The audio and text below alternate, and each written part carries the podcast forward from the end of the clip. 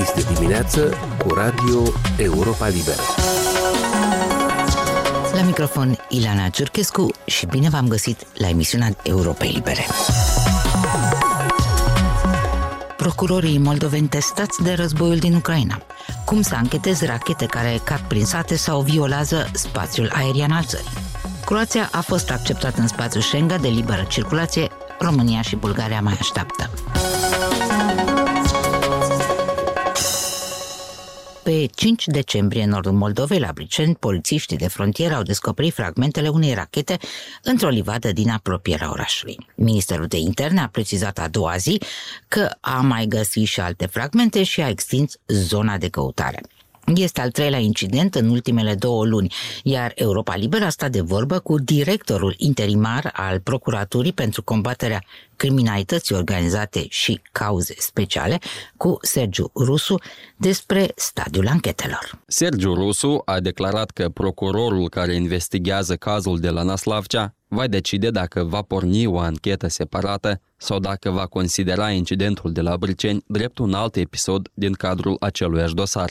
Acest gen de anchete este inedit pentru procurori, ne-a mai spus Sergiu Rusu.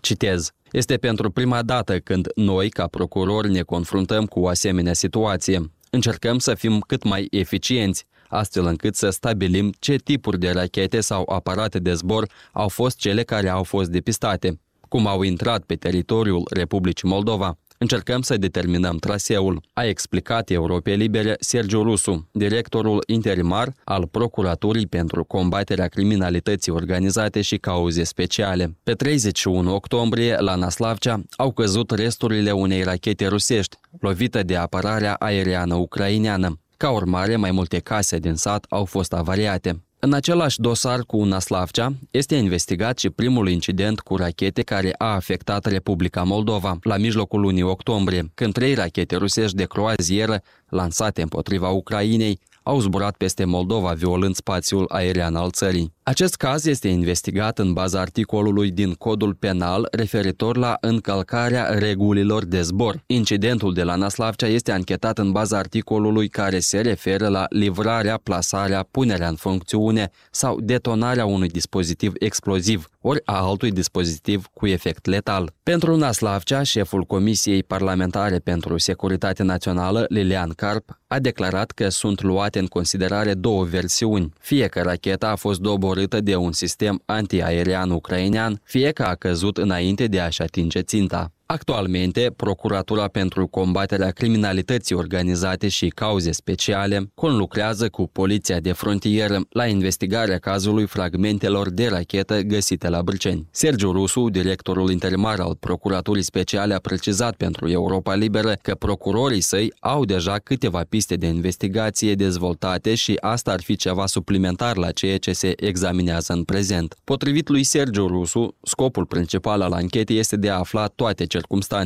Citez. Chiar și practica Curții Europene a Drepturilor Omului sugerează că, în primul rând, este necesar să se stabilească circumstanțele, dacă este o infracțiune și abia după cine a comis-o, a subliniat Sergiu Rusu. Șeful interimar al Procuraturii Speciale a explicat că în cazul în care, după strângerea probelor, procurorii îi vor determina pe făptași, procuratura va lua în considerare posibilitatea de a-i aduce în fața justiției. Citez. Chiar dacă sunt cetățeni străini, acest lucru nu înseamnă că pot comite infracțiuni împotriva Republicii Moldova și a cetățenilor săi, fără a fi aduși în fața justiției. Avem instituții și tratate de cooperare internațională care ne oferă un set de instrumente care, cel puțin teoretic, ne permit să trimitem în instanță un cetățean al oricărei țări, a explicat procurorul. Sergiu Rusu a mai spus că Procuratura pentru Combaterea Criminalității Organizate și Cauze Speciale a propus Procuraturii Generale să inițieze completări la Codul Penal care să vizeze astfel de situații. Acordul de la începutul lunii decembrie între Chișinău și Tiraspol, prin care malul stâng obține tot gazul livrat de Gazprom, dar malul drept obține energie cam de 4 ori mai ieftină decât ce poate procura de pe bursa din România. Acest acord a provocat, cum se știe, o controversă aprinsă, mai ales între experții și politicienii de la Chișinău. Ghenadi Riepțev, fost membru al Consiliului de Experți al Ministerului Energiei din Ucraina, a explicat pentru Europa Liberă de ce toată lumea a pierdut în această afacere, deși va aduce o relativă stabilitate sistemului energetic al regiunii. Ghenadi Riepțev, directorul adjunct al Centrului de Știință și Tehnologie Psihia din Kiev, crede că autoritățile de la Chișinău au ales răul cel mai mic, care nu rezolvă problema, însă face posibil, în condiții atât de dificile, să nu se mai revină la ea cel puțin o perioadă. Nimeni nu are de câștigat din această afacere. În pierdere sunt atât politicienii moldoveni, care au vorbit despre asigurarea independenței lor energetice, cât și Ucraina. Suntem obligați să folosim serviciile unei entități nerecunoscute. Transnistria este și ea în pierdere, căci a mizat pe un preț mai mare, cel puțin ca cel oferit României. În ciuda tuturor dezavantajelor, acest acord contribuie la asigurarea unei anumite stabilități sau sustenabilități a sistemului energetic din regiune, crede expertul. Toate părțile, sau cel puțin Kievul și Chișinăul, au acceptat acest compromis de dragul funcționării fiabile a sistemului, care, din păcate, în actualele circumstanțe, unește fizic Republica Moldova și Ucraina. Energia electrică nu poate să ajungă în regiunea Odessa decât prin interiorul Republicii Moldova și prin centrala termoelectrică de la Cuciurgan. Prin urmare, spune expertul, toate regiunile ucrainene ar trebui să dispună de un număr suficient de mare de surse proprii de generare a curentului electric și să nu depindă de o singură sursă care produce energie pentru mai multe regiuni. A relatat de la Chișinău Denis Dermenji. Vicepremierul pentru infrastructură Andrei Spân nu a calificat și el de la bun început contractul cu Cuciurgan drept unul de compromis, dar, citez, un compromis rezonabil pentru a asigura cetățenii de pe ambele maluri ale Nisului cu energie electrică și gaz. Contractul este numai pentru o lună, dar ar putea fi prelungit. În baza lui, în decembrie, malul drept cumpără de la Cuciurgan electricitate la un preț de $73 pe megavatoră. Cantitatea respectivă și contractele din România, a precizat Spânu, sunt suficiente pentru tot consumul malului drept. În schimb, Moldova Gaz va livra 5,7 milioane de metri cub de gaz pe zi malului stâng, inclusiv centralei de la Cuciurgan, adică întreaga cantitate de gaze pe care o primește Republica Moldova în această lună de la Gazprom. Era de așteptat, dar până în ultim moment România a sperat că joi, 8 decembrie, va fi admisă în spațiul Schengen de liberă circulație a Uniunii Europene. Nu a fost să fie așa, nici România, nici Bulgaria nu au primit undă verde la reuniunea miniștrilor de interne. De la Bruxelles, Dan Alexe. S-a decis peste câteva săptămâni, așadar, Croația, intrată în Uniunea Europeană în 2013, se va alătura zonei Schengen din ianuarie anul viitor, dar România și Bulgaria încă nu. Aceasta a fost concluzia discuțiilor maraton de astăzi între miniștrii de interne și cei ai justiției din cele 27 de țări ale Uniunii Europene. Țara care s-a opus aderării rapide a României și Bulgariei la zona Schengen a fost, așa cum se știa de mai multe săptămâni, Austria. Ei se adaugă Olanda, însă, în ciuda celor vehiculate în general în presa română, Olanda nu s-a opus primirii României în spațiul Schengen, ci mai degrabă primirii Bulgariei. Aici, cuplarea cu Bulgaria a jucat în defavoarea României. Olanda, dar și celelalte țări din Schengen, știu foarte bine că cele două țări au fost întotdeauna privite la pachet, cum se spune, încă de la aderarea lor din 2007 încoace, și că din acest motiv România nu putea fi primită separat de Bulgaria, granița dintre cele două țări nefiind câtuși de puțin ceea ce se înțelege printr-o graniță Schengen. Trebuie însă precizat că e vorba doar de o amânare, iar nu de un refuz definitiv. Pentru simplul cetățean din România, Schengen nu implică mare lucru concret, ci a devenit mai mult o chestiune de onoare. Că România intră în Schengen sau nu, asta nu schimbă nimic din faptul că românii pot oricum să călătorească, să se instaleze sau să lucreze liber în toate țările Uniunii Europene, cu Schengen sau fără Schengen.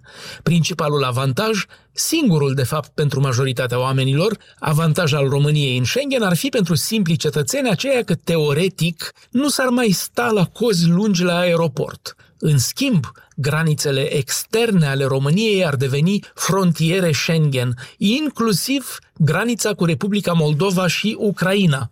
Prin aderare vin uriașe responsabilități și cheltuieli suplimentare, în vreme ce granița României cu Moldova ar deveni mai greu de trecut, implicând condiții suplimentare.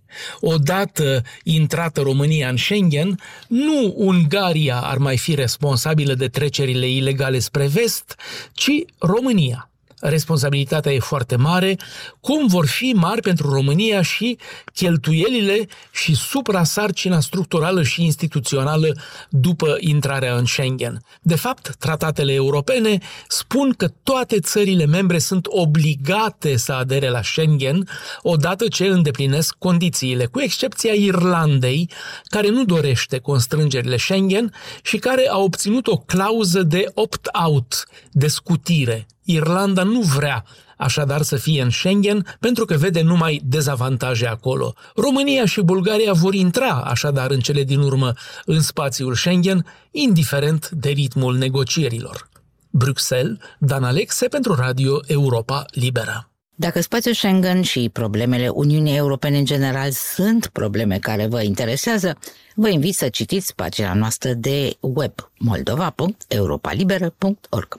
La Bruxelles, Dan Alex a răsfoi din nou pentru noi presa internațională. În Germania, subiectul principal în întreaga presă azi rămâne operațiunea șoc a poliției, care ieri a destrămat o vastă rețea teroristă de extrema dreaptă care pregătea atacuri armate, în special împotriva Parlamentului Bundestag. Azi, întreaga presă cunoaște detaliile. În total, 25 de persoane au fost arestate în 11 din cele 16 landuri ale Germaniei și au fost percheziționate peste 130 de locuințe, birouri și depozite, inclusiv într-o cazarmă a forțelor speciale ale Bundeswehr. Potrivit mai multor ziare și site-uri de informații germane, au fost arestate în special două personalități ale acestei mișcări care nu și-a ascuns niciodată înclinațiile sedițioase. Primul e un fost comandant de parașutiști, Rüdiger von Peck, spune poliția, în vârstă de 69 de ani. Al doilea, revelat de Der Spiegel, este descendentul unei vechi familii aristocratice germane, cunoscut sub numele de Hendrik al XIII-lea, prințul Reuss, în vârstă de 71 de ani, care locuiește într-un castel în Turingia, regiunea fostei Germanii de Est, unde extrema dreaptă e puternic stabilită și solid organizată. Deocamdată, ancheta n-a permis să se stabilească dacă au avut loc contacte cu Moscova în Italia, unde de asemenea poliția a condus o operațiune în coordonare cu cea germană.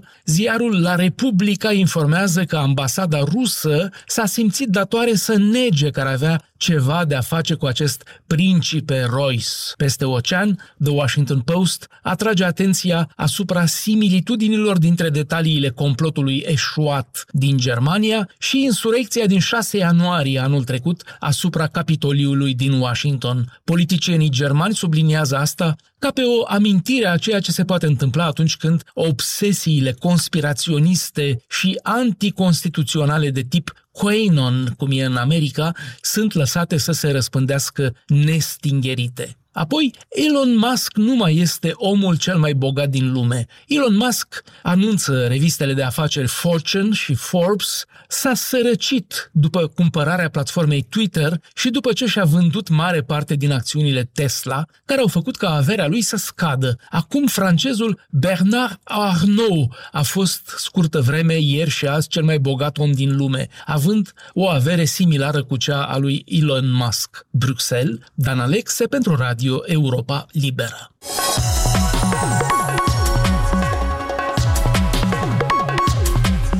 Ne apropiem de final. Ilana Giurquescu vă mulțumește pentru atenție.